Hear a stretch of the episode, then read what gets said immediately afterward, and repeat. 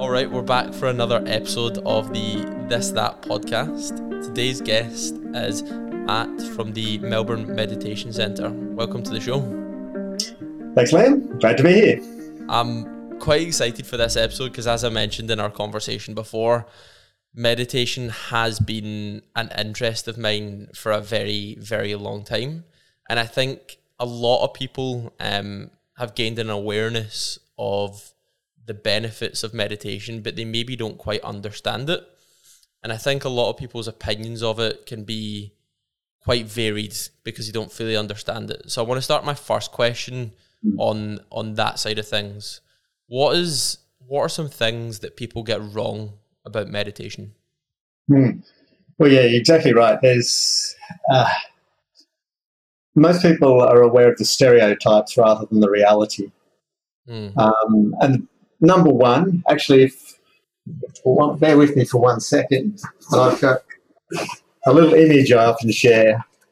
Um, nearly everyone, when they hear the word meditation, they picture something like that. It doesn't matter where, where you go. You can go to your local bank and, you know, it's an A N Z advertisement. They're still sitting there like that. um, and when people see that image, there's just a whole lot of assumptions that come up. Um, like partly they think there's an ideal posture, um, that you're meant to be sitting, you know. And I'm surprised at the number of people that ask me, oh, we're going to be sitting cross-legged on the floor. And they think that's kind of a requirement that you adopt that kind of stereotypical posture. And that keeps a lot of people from even starting because they know, well, I can't do that or I wouldn't be able to get back up if I tried or I'd break my knees or something. Um, so that's a that stereotypical image um, is is kind of a misconception in itself. Like I often say, if every magazine on sport you ever picked up had a picture of someone playing croquet on the cover, you'd go, hmm, that's not really representative of the diversity of sports that are out there. This is kind of the equivalent. It's not representative of all the ways you can meditate. So, yeah, people think they need to sit still. Not only that, they think their mind should be still, empty, blank, thought-free. They think that to be a good meditator, you have to do it every single day without fail or you won't make progress. Um, people often think you need to let, need a certain length of time. I need to do twenty minutes twice a day is a kind of common recommendation. Not so prevalent now, but that used to be really common. Um, what else? People think they shouldn't fall asleep. Um, But that's kind of bad. If they relax to that degree, then somehow they're failing. Um, people think they should be able to perfectly focus. If they're asked to stay with the breath, they should just be able to like keep their mind like a laser beam on the breath indefinitely, never get distracted by anything. Um, so there's that's four or five, half a dozen of the main misconceptions or ideas people have that are just totally unhelpful. In a word. From what you describe, it's not a universal experience for everyone. Everyone's got a bit of an individual journey. So is the goal in meditation to delve further into that individual journey? What's the the ultimate purpose of actually pursuing this practice? That's a great question. No, I don't think there is an ultimate purpose um, or a universal purpose. It's Like I'm interested in what's your purpose or what's what's the student's purpose. Like some people, it might be really pragmatic. I just want to be able to sleep at night, or I want to feel less anxious or less stress. I want my mind to be less like a you know a war zone or a dangerous place, or more like a you know a kind of friendly household or something. Um, so you got very pragmatic kind of therapeutic reasons, if you like. Um, then at the other end, you've got people who are seeking enlightenment, um, whether they know what that means or if anybody knows what that means. Um, so, yeah, the, your point, I think your point is that it's really a very individual thing, and what works for one person um, probably won't work for another person because we're very different. We've got different needs, different purposes, different temperaments, different tastes. So meditation, I believe, has to be customised to those needs. You know, like um, if I gave you a plate of olives and you hate olives, then It doesn't matter how much I tell you, these are awesome, these taste delicious. You know, you, you've got, got, to, got to eat them. Just keep eating them till you like them. It's not going to work. And I think meditation is very similar. You might have a technique that works for you, but trying to make it work for someone else is kind of futile. I'm wondering, would you be able to give me context on how you were actually introduced to meditation in the first place and what mm. your journey has been with it? Yeah, so I it was pretty random, actually. Um, I'd been backpacking. Um, and I was in the U K, but my kind of visa ran out, so I got kicked out of the U K. Didn't really want to come back home because I loved it. And I was living in London at the time. So I thought, where can I go? I thought, well, all of Asia is in between the U K or Europe and Australia, so I may as well see what's there. And I ended up in India. And someone said, when you're in India, you should do yoga. And this was kind of mid nineties, so yoga wasn't near as popular as it is now. So I thought, why the hell would I want to do that? I just thought it was, you know, some weird practice for circus contortionists or something. Um, but I ended up doing five hours a day for three months. And each afternoon, the teacher would introduce us to meditation. Or basically, he would say, sit, stay, and leave us there for half an hour while he just disappeared. Um, so that was my introduction to meditation. But whether because of those very simple instructions or or otherwise, um, I'd, I had some quite compelling experiences. I actually felt like I was going to spontaneously combust. It got really hot. I was sweating. I was shaking. I wasn't that hot where I was. So that was like, hmm, what's going on here? This is this doesn't normally happen when I, you know, just sit. Um, so I thought, hmm, there's there's something to this. I'm not sure what or why or how, um, but that kind of, kind of intrigued me. So it set me on a different path. I went and, you know, read every book on meditation I could find, went to every class I could attend, listened to every guru that came to town, um, and spent, yeah, kind of years trying to figure out what's what's this all about? Why does, why does these weird experiences happen when you do this meditation thing? So that's how I got started. You said in there you felt as if you were going to spontaneously combust, and that was during these thirty minutes that your teacher left you alone. Could you yeah. expand on that for me? Um, yeah, so this has actually happened over the first couple of days. Um, I remember just, yeah, I think I was, my, it's like my body was shaking. Uh, how could I describe it? It's like, not really, I was going to say it's like I was, if you're really nervous, maybe you might shake a little bit. It's kind of just started, yeah, this kind of shaking, even though I'm just kind of sitting on a cushion, basically. Um, and also, it was late evening or early afternoon, late late afternoon, nice cool breeze, and yet, yeah, my body was just, it was like my body was generating its own heat as though I was working really hard, like I'd gone for a run or really physically exerted myself. Um, and that didn't, funnily enough, that didn't scare me or I didn't find it disconcerting. It was just peculiar. It's like, hmm, this is kind of weird. This is interesting. I wonder what's going on here. Um, and then that experience intensified over the next couple of days.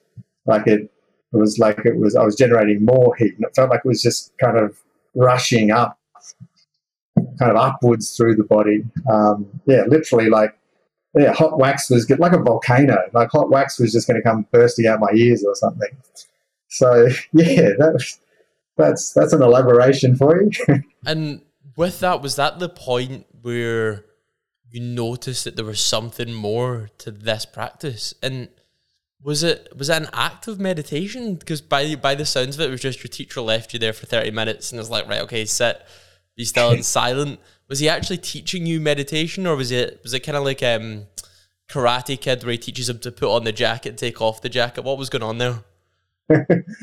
Yeah, that's an interesting question too. I think in some ways, I think that style of teaching, if you can call it that, um, is in some ways very skillful, because um, it's like the teacher trusts you, trusts that you'll be able to kind of navigate your way through whatever happens. So, yeah, the teacher's placing a lot of trust in you to manage your own experience. Um, and I think, you know, that's in some ways that's the best way of learning. It's through direct experience. Wasn't given a whole lot of, you know, instructions, rules, this is what you must be doing, this is what you should experience. It was just sit and stay. You know? um, how hard could that be? Um, I'm not sure I answered your question there, but yeah, I would definitely call that meditation, because he did frame it as, you know, now we're going to meditate.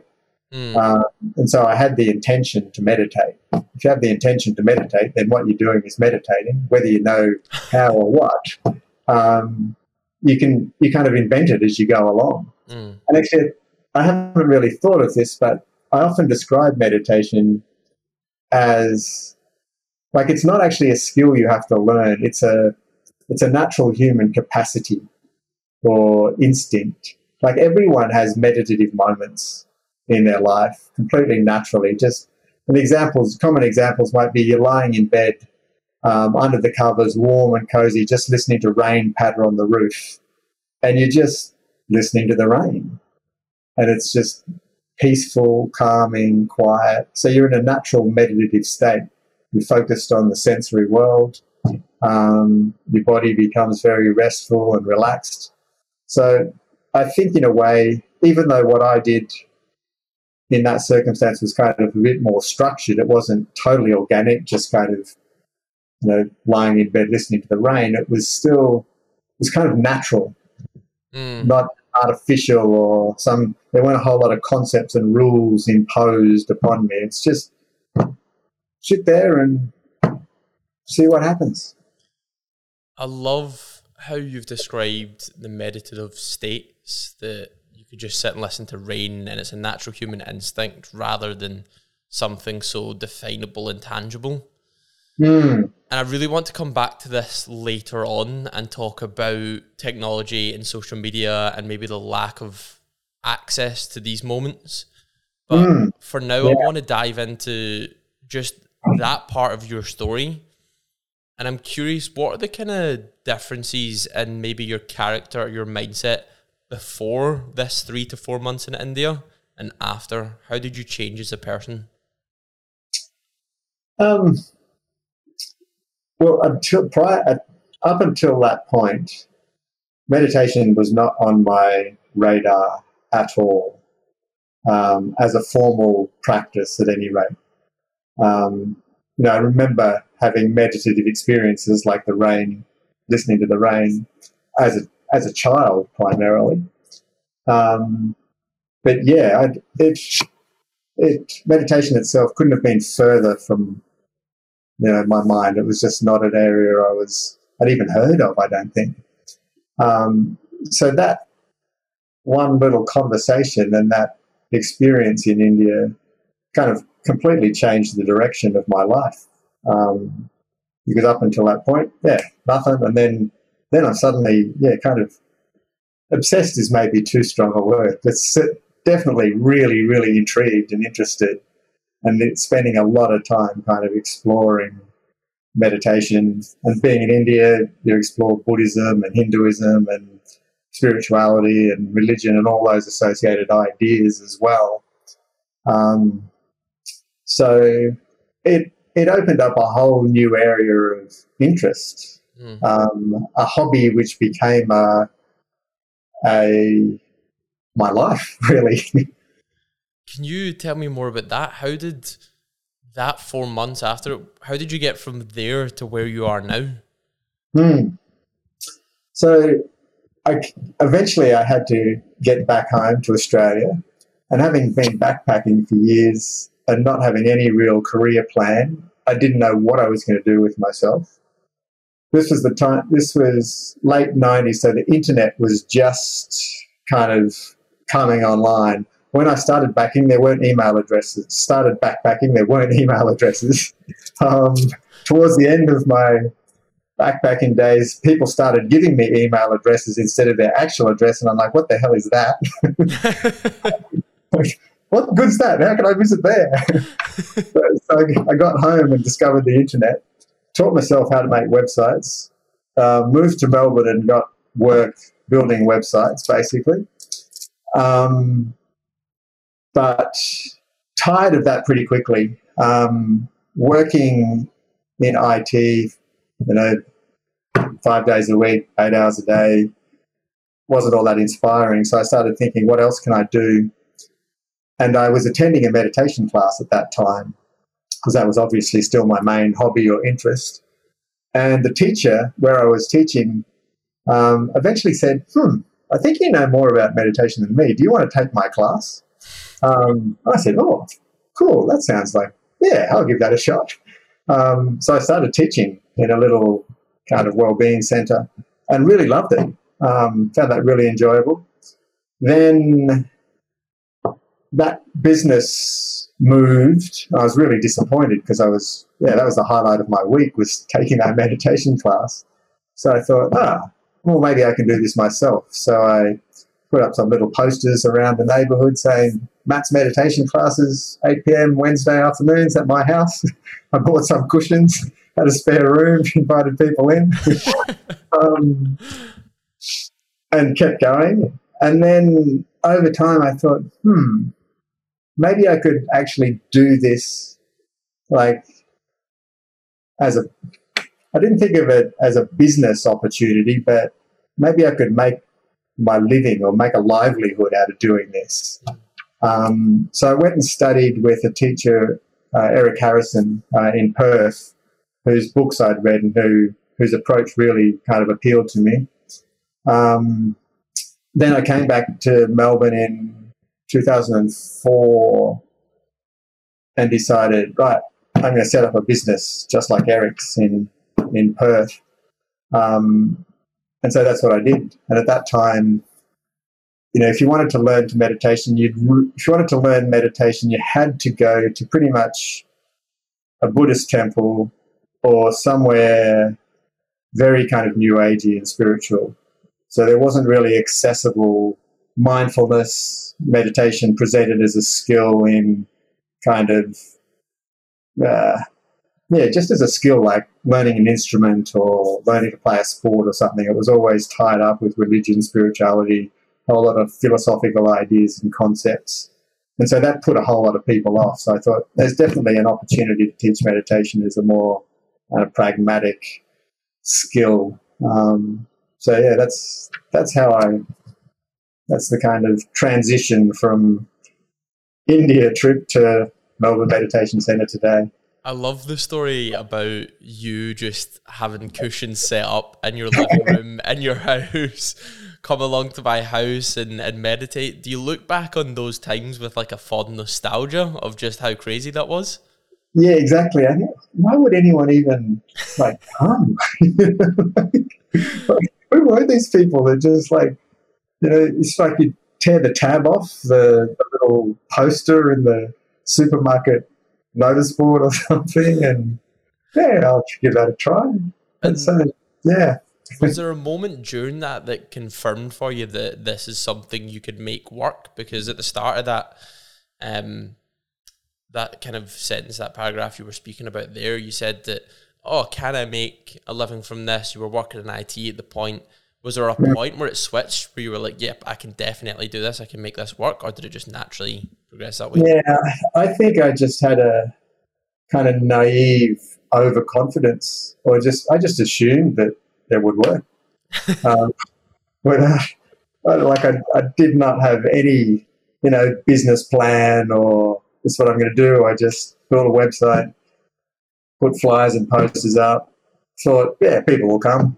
I had three different venues, and actually I remember I spent, well, the best, best, part, of, best part of a year kind of preparing um, my course, what I was going to teach, yeah, building the website, hiring venues, and then with, I think with about a week to go before I'd scheduled my first classes. Nobody had registered for a course. Nobody had made an inquiry. Nobody had rung up. I'm like, oh, maybe this isn't a good idea. Maybe I can't make a living alone. A little. But then I remember I got my first letter, which someone had sent in, filled out a registra- registration form, which they picked up in some random place, sent it in with a check. I was dancing around the lounge room. Hey, yeah, got And by the end of that week, I had forty-six students enrolled in my first series of courses. Um, and that's been the smallest number of students we've had in a term since. So it was, yeah, it was, looking back, it was kind of a bit bizarre and remarkable the way it actually turned out.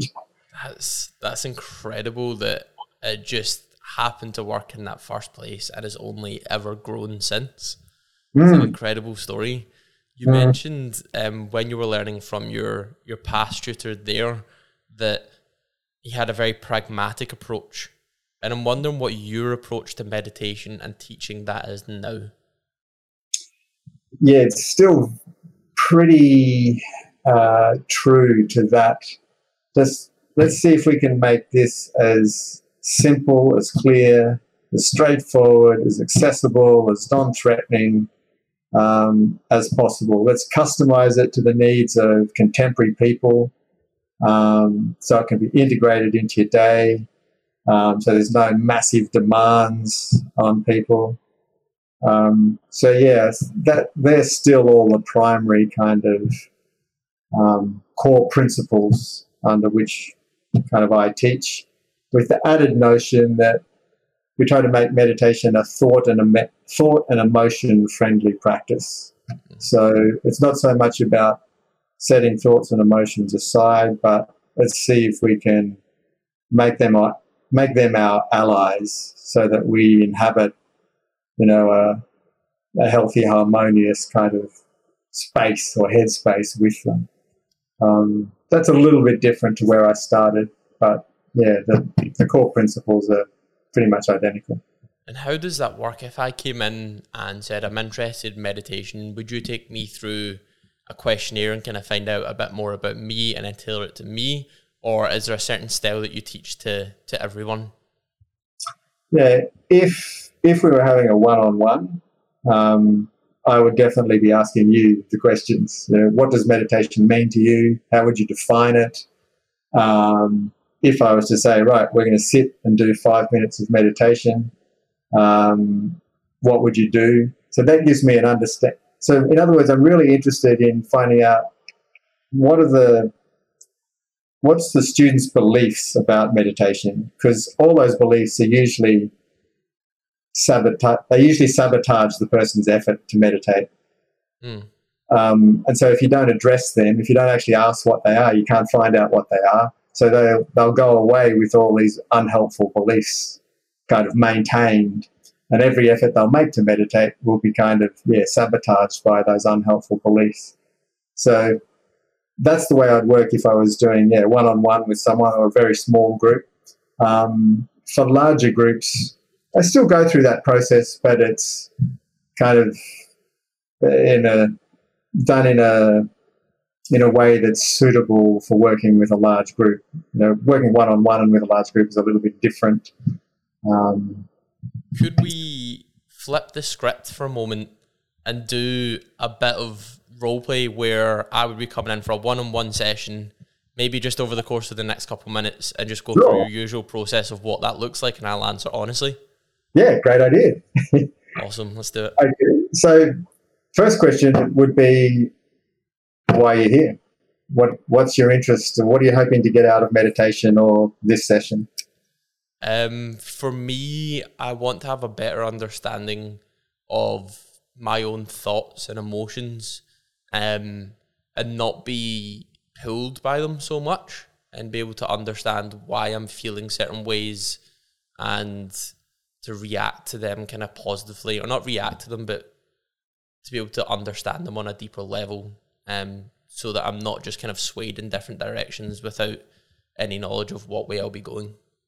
Mm-hmm. So it sounds like you want to be able to respond intelligently or skillfully to, yeah, maybe the, maybe the more troubling and difficult, or just, just thoughts and emotions in general. one hundred percent. Be able to understand yeah. them and not just be pulled around by them, um, mm-hmm. and understand why I'm feeling certain emotions as well. Mm. So it sounds like you, you're quite curiosity driven. Um, you've got a, got an interest in just understanding yourself, but also perhaps it sounds like um, you want to uh, hesitate to say, use the word kind of be a better person, but um, maybe just, yeah, move through the world in a in a more skillful way. With, would you put it in, would that be a way I think you describe? I think conscious is definitely a big part of it, because I think a lot of my behaviours, I might not fully understand the ramifications of how I act to other people. And I think I'm I think I'm a good person. I'm always good to other people, but there might be small things mm. that I do or say here and there which mm. which aren't as great. For example, I'm travelling just now. I've been away from home for over a year, but yeah. sometimes I'll not message a friend from home in over a few weeks, and I'm not conscious of like that impact, and I want to be more aware of like how my actions are received. Mm-hmm. Okay. Yeah. Um, this is going to go in a weird direction, or not a not a typical direction. That's that's not the typical um, reasons people come to see me. Mostly, it's um, yeah. But um, so do. How do you think meditation will help for in that regard or for that purpose? I think when I I practiced meditation for ninety days straight, the, tar- the start of twenty twenty, mm-hmm. and the biggest thing I noticed is that I was just way more aware of my unconscious behaviours and unconscious actions and unconscious drivers. So uh-huh. with those ninety days, I was fully understanding of why I didn't want to do something, or why I did want to do something, or uh-huh. why I was feeling sad that day, and so on. So mm-hmm. bringing more of those unconscious unconscious thoughts to light, yeah, I, I found really liberating, and I loved that, because I love being able to understand what's mm-hmm. going on. Uh-huh. Maybe yeah, a control okay. freak in that manner, but I like I like being aware of it for sure. Yeah, yeah, yeah. Well, you can make more informed decisions if you're aware of what's actually going on, for sure. Um, so if we were to meditate for five minutes, how would you go about it? So the one that I practiced in the past um, was mindfulness meditation, and the name of the book's escaping me. Big yellow book, and it's um, done by a guy who was a neuroscientist who also practiced meditation. Hmm. Can't remember the name of it. Um, we'll come back. We'll come back to that. Um, but what he would always do is he'd start with an intention, or this is how I'd practice it as well. Start yeah. with an intention. Start with so that's like the overall goal. So your overall goal for practicing, the intention for that practice, any distractions that might come up, and then uh, kind of promise to yourself to try be as conscious as possible. Then he would do five deep breaths, and then he'd work through a body scan. And then he would go from taking the awareness from your breath at your nose, your chest, your body, and outside, and then bring them in one circle at a time. And mm-hmm. then from there, it would be focusing on the sensation of the breath at the nose in cycles of ten. And yeah. it wasn't about not having thoughts. It was more about not attaching yourself and your kind of value to those thoughts. Mm-hmm. Um, and that was a style of meditation, and just working through that for longer periods of time. Mm. So from what you said, this was the practice you was you were doing over those ninety days? Yeah. Yeah. So from what you said, it sounds like it was quite effective, in the sense that you felt like you were much more aware of unconscious behaviours, et cetera, et cetera. So it worked for your purpose. Um, but I'm thinking, could there be ways of meditating that are more suited to your purposes? Um, and rather than me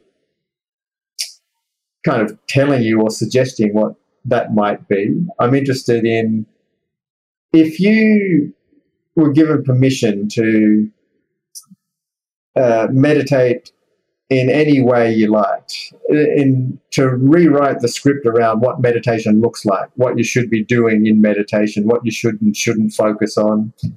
Um, given your purpose of becoming more conscious, more aware of thoughts, emotions, behaviors, unconscious behaviors, your impact on others, um, what might you do differently, or what might you suggest if kind of you were approaching you for advice? On terms of how meditation would actually change, like the practice itself would be different? Yeah, exactly. What? How would the practice be different, or, or would it be different? I think a big part of me is missing and longs for some form of accountability. I think being traveling for so long by myself, um, I miss having people with similar goals around me who I can wake up to every day and practice that with. So I think for me, I'd love to have a meditation practice that is centered around other people. Um, mm-hmm. And I can maybe learn from their kind of trials and tribulations as well, and mm-hmm. keep each other accountable. So that's that's probably something I would change from more of an individual pursuit to be part of a larger community would be uh-huh. the biggest part. Um, and as you mentioned earlier, um, one of the one of the things um, that people get wrong about meditation is it has to be in a, a seated position with the legs crossed. Um, whereas I always found that really, really uncomfortable. So perhaps more, perhaps lying down would be great. Yeah. But I yeah. think for me, the ultimate, one thing I'd love to try explore is like the kind of deep, deep spirituality of it as well, because I am innately curious and I'd love to mm. try get into those really, really deep rhythms and push that. Um, mm. Because I'm, I, like, I love pushing myself, whether that be physically or spiritually or intellectually. So mm. I'd love to be taught by a teacher, be part of a group that was in pursuit of maybe something more rather than just like practices for daily life, maybe trying to push the limits of that and see how far mm. we can get into it. Mm. So if I could make one observation, um, you said you were interested in exploring, yeah, your thoughts, your feelings, um, unconscious drives, and the, and and just then kind of what's maybe beyond or beneath all those things as well. Um, but the practice you described was focusing on the breath in several places and on the body. Um, so in a way, thoughts and emotions were kind of excluded. I mean, you can't exclude them because no matter how much you focus on your, try to focus on your breath or your body, they will come up. Um, but many people don't give themselves permission to focus on their thoughts and emotions directly. Mm. Um, not not to, not to feel like you have the need to um, anchor your attention um, on something like the breath, or or to to require a technique even, or to use a, some kind of meditative strategy. Um, in fact, it goes back to my initial experience. Sit, stay, with no thought.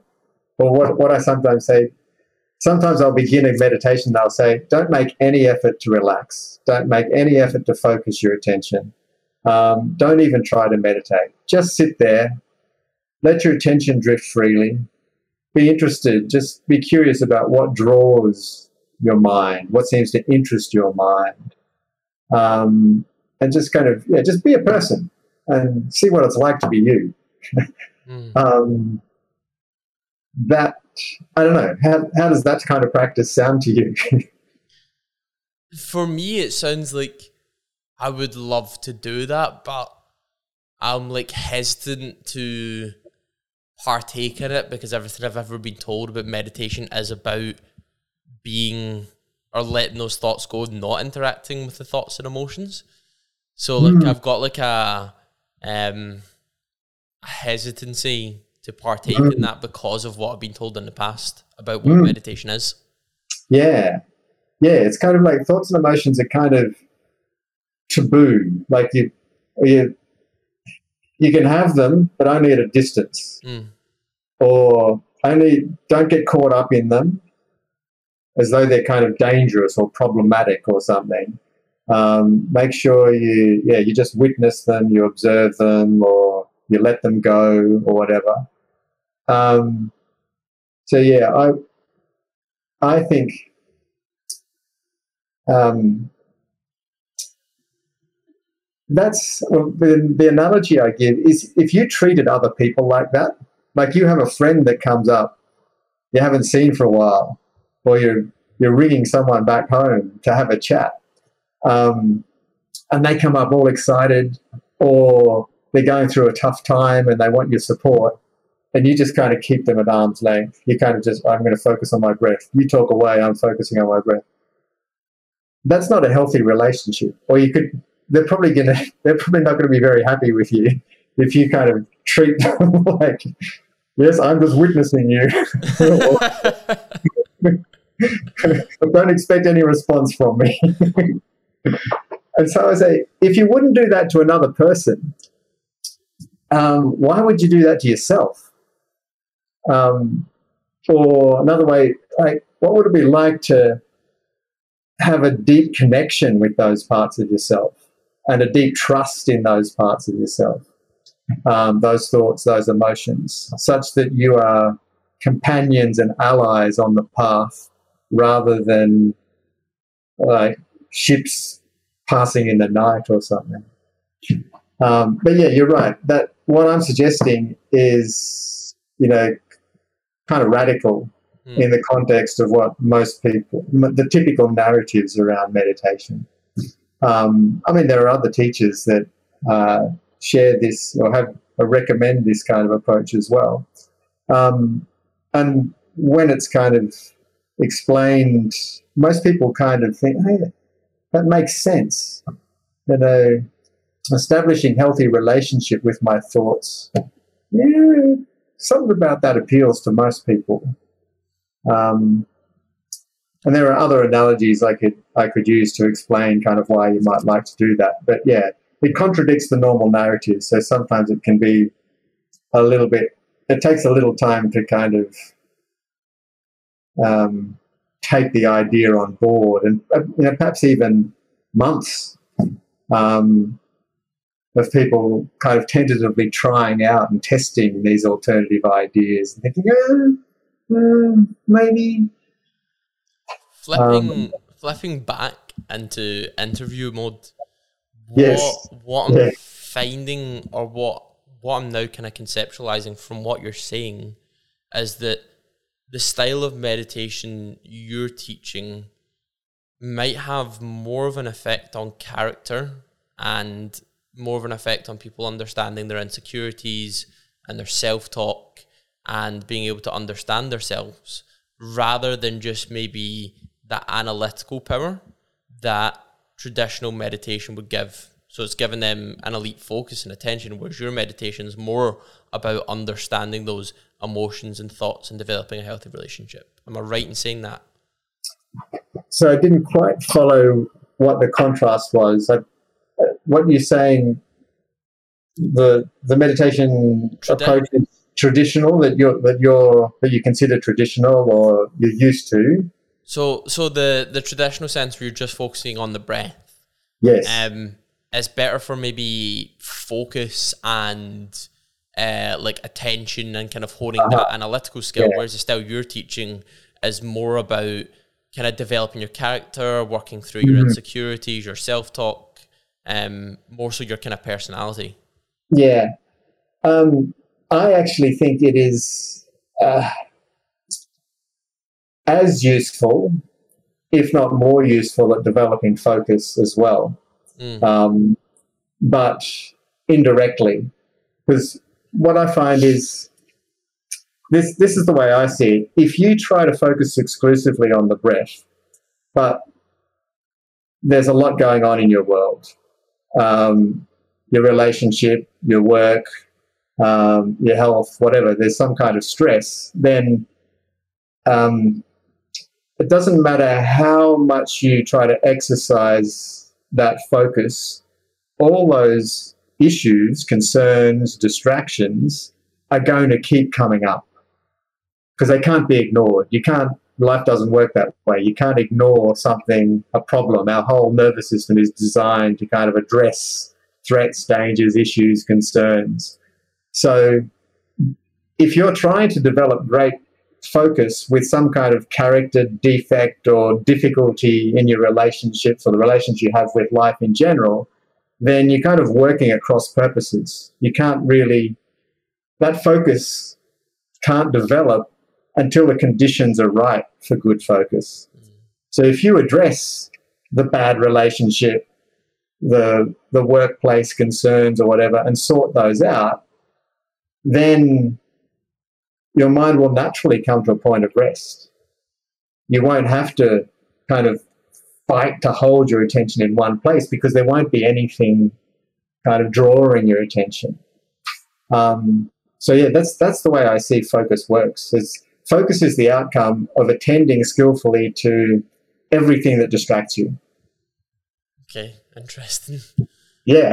That's, it's so simple and intuitive the way you're describing it just now, but it's so, there's just not enough information on that. Like everything's about ten more productivity hacks or nine ways yeah. to boost your focus and attention, and it's some supplements here and a quick fix there and a Chrome mm. extension that'll block some things. And there's not yeah. enough just to be said about actually tending to what those distractions are, which is so interesting that that's not something that's, that's commonly thought of. Yeah, yeah. I, I scratched my head and I, I spent a couple of years thinking, what? Why are they teaching that? Why, why is it so... But why is that the prevalent narrative?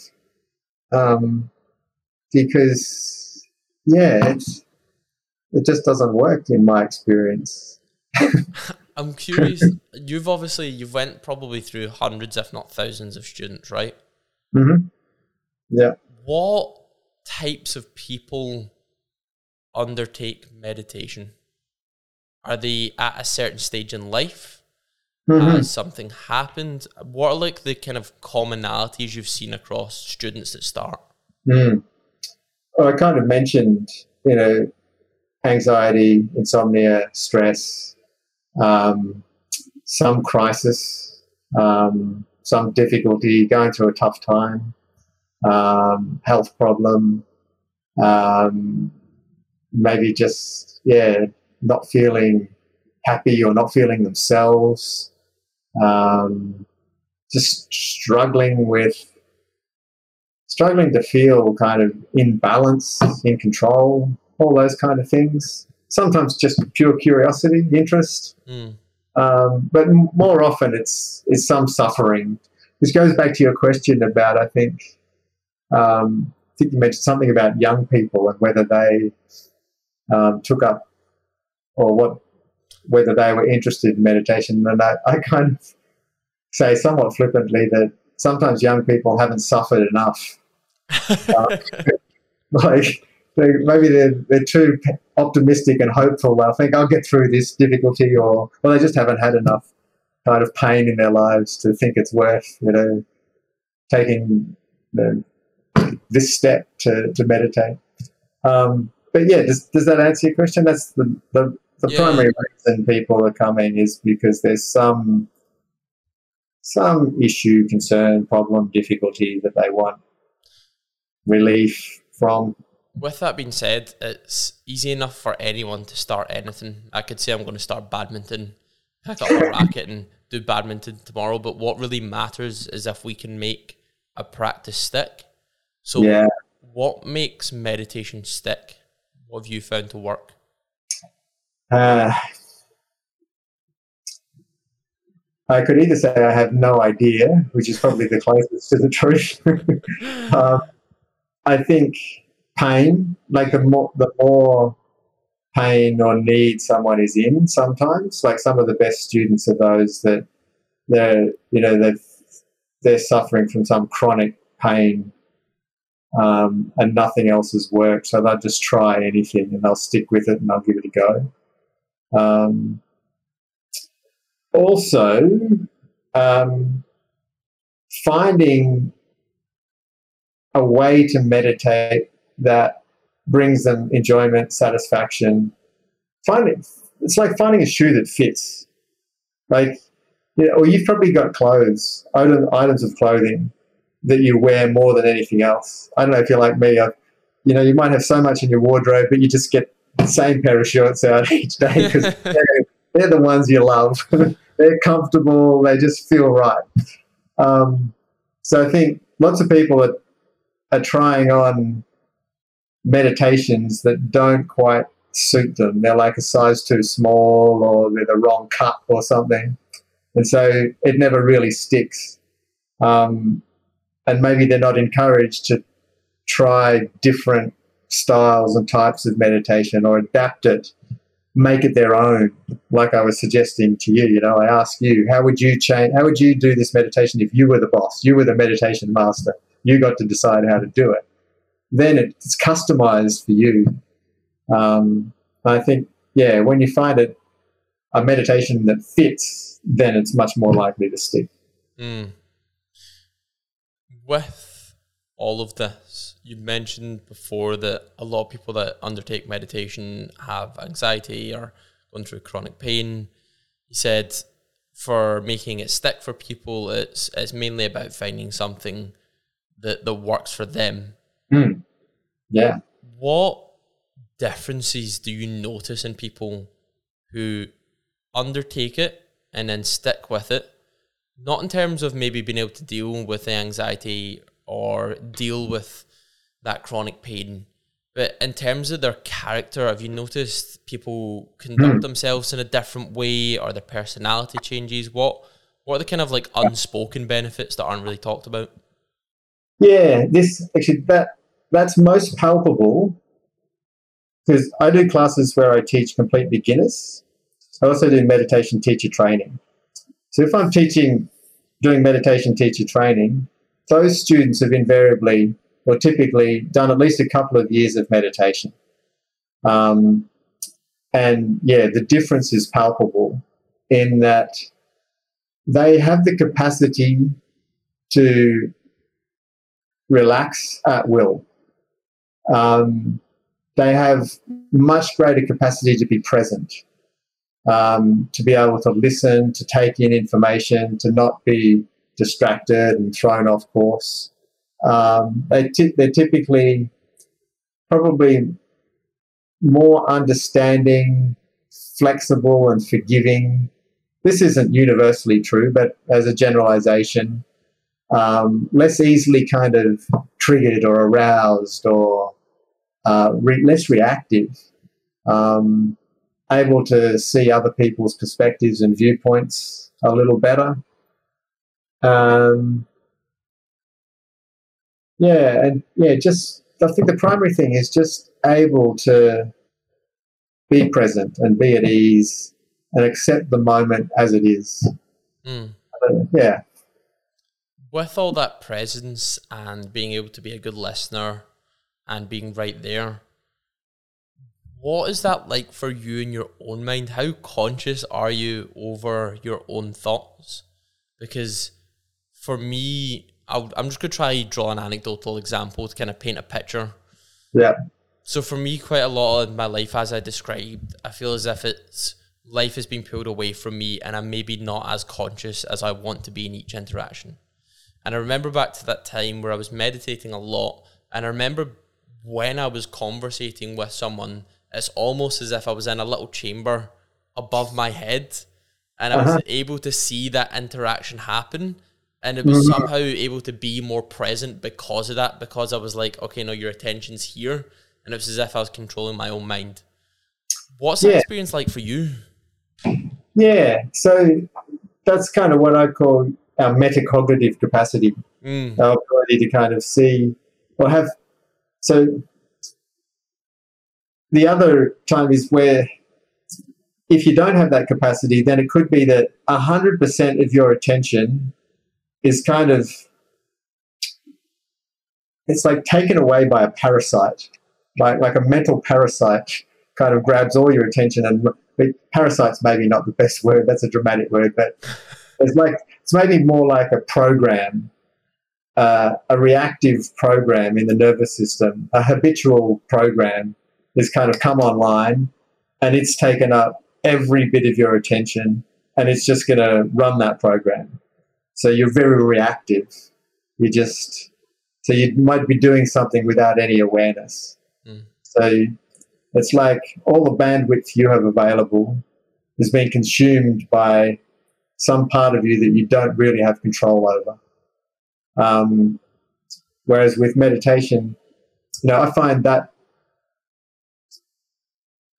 that rarely happens that I'm not aware at some level of what I'm doing and what I'm saying. Um, so, yeah, I, I guess for whatever reason, I'm not on as autopilot um, as often that I that I assume many people are. Mm. Yeah. With getting into this kind of meta cognitive state, is it just a case of getting those reps in, or or or and is there a possibility to get into these states through things like the retreats where you're meditating intensely for a certain amount of days, or a Vipassana retreat? Mm. Yeah, I, I don't think it's just a matter of reps. Um, for example, if I'm trying to build my biceps and I'm doing the reps with this pen, mm. that's not going to make much difference, you know? um, and I think similarly, like people people often in meditation will say, oh, I just think I need to practice more. And I think, no, doing more practice the way you're practicing won't necessarily help. You've got to Maybe you just need to make an adjustment in the way you're practicing, which will lead to some change. So I think um, developing that metacognitive awareness, um, I think intention is probably actually the most important ingredient. Um, and it can be very context dependent. So you might have the intention of being very conscious whilst you're doing a formal meditation practice, but then you mightn't apply that anywhere else in the rest of your life. So it, well, you may not have the intention to apply that anywhere else in the rest of your life, so it may not develop.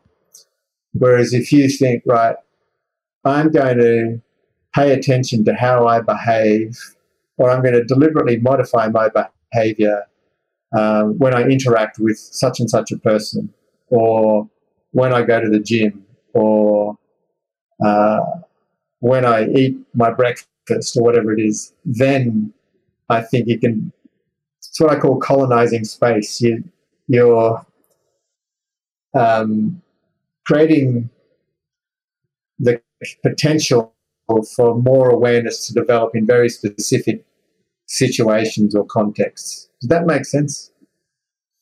Sort of. Sort of. I, was, I was struggling to follow that a little bit. So yeah, so it's not it's not just doing reps. It's like if, like again, if I use a very simple physical example, if you're doing bicep curls, that's not going to develop the strength in your legs. Mm. You have to do a different exercise to get the strength in your legs. So just doing um, mental reps whilst you're doing a formal meditation practice, that might make you very aware whilst you're doing a formal meditation practice, but it mightn't have any effect on how you relate to someone or how you behave at work or in these other circumstances. It doesn't necessarily translate. Okay, I completely yeah. understand now. I get you now. Yeah, those reps not translating. Yeah, I'm wondering with all this, so you obviously do classes online you do classes in person, you do retreats. Can people properly learn meditation online? Uh, prop- properly. What does properly mean? Well, I guess properly in this context means to the point where they get the benefit they're looking for. Yeah, definitely. No doubt about that. Um, I mean, during COVID, um, we had to teach online. That was the only option. And, yeah, the feedback was great. People found it very beneficial. And, yeah, they, they definitely got what they wanted out of the course. Um, so, yeah, it's learning meditation is not that difficult a skill. Mm. Um, it's not that difficult a thing to do. Um, at least that's what I'd argue. If you've got good instruction, um, it should be a fairly easy process. Definitely harder to maintain that practice, um, but learning and getting, you know, the, the simple things people might want out of it, definitely possible. One thing I have noticed with just life in general, at least for me, I'm twenty-three, and one thing I have noticed is that so much of my world in terms of the media coverage and social media and technology is just filled with noise. Content from this person and that person. It's just constantly feeding you with information and yeah. so much. Is there any practical tools that you teach in terms of being able to escape that noise? Do you teach people to be able to act, like to be able to interact with it, or is it a case of avoiding it? Like, what's your kind of thoughts and approach on that? I think that's a pretty individual thing. I don't kind of preach about the dangers of social media or the, well, yeah, not normally, unless someone asks me. Some, sometimes people ask me, how do I relate to it? Um, but I do find that without me making any recommendations or any suggestions whatsoever, people will say, ah, you know, and they, they might have started the meditation course a week ago, and I say a week later, I'm driving to work and not putting the radio on. Mm. Or I'm I'm not watching the news in the morning or something, which is a that surprises me. That's because so many people are so addicted to the news and social media. Mm. Um, so yeah, it's it's interesting that that kind of naturally happens to certain people. That's funny. I'm not sure I answered your question. no, no, I think you did. I think you did, and I think if silence could be bottled up and sold as a product, people people would buy it. People would really buy it. Um, just a case of not knowing they need it in the first place. I think yeah. a lot of this conversation has kind of taught me that. I mean, you you asked me actually what I wanted to get out of this conversation, what I hope to learn, and what I've learned is that meditation is way more individual and less rigid than I previously yeah. thought it was. Yeah. And it's very much based on what you want to get out or what you want to achieve it for, and the practice can actually be mended to that. Yeah. With all of that being said, what I want to do and what I usually do at the end of a podcast is I finish on some quick fire questions. So uh-huh. with each of these, I'm looking for a thirty to forty-five second answer for them, and uh-huh. I make them I make them specifically hard. The ones you could give a five minute answer to, but you have to be constricted to that thirty or forty-five seconds, okay? Uh, concise, all right. I'll do my best. Okay. What is the most profound spiritual experience you've ever had? Hmm. Um, probably during a meditation I did where I became so focused on the breath that it's like I didn't exist. I was just the breath. Mm. Yeah. That total oneness, unification kind of experience. What is your understanding of spirituality? Um,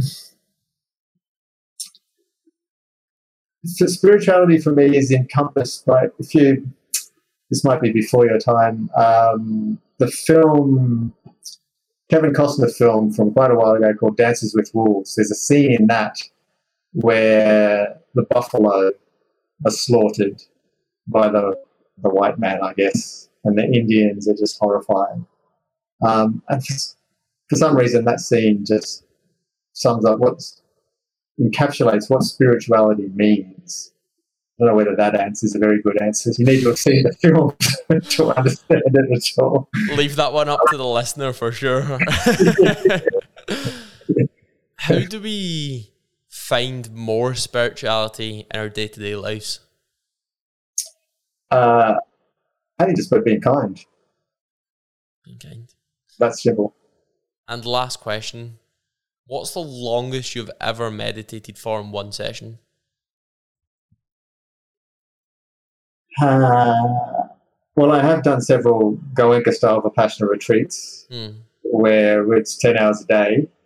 Um, and there was what they call aditana, meditation of strong determination, where you're meant to sit for a full hour without moving a muscle.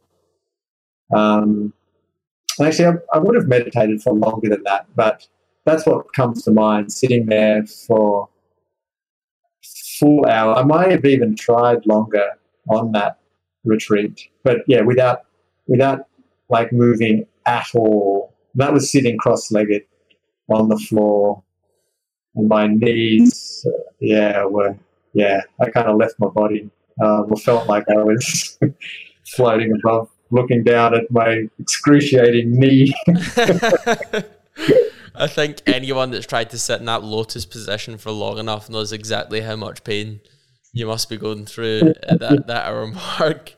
Um, awesome. I think that's made just like an awesome conversation. It's been such a pleasure uh, speaking to you. So thank you so much for coming on the podcast.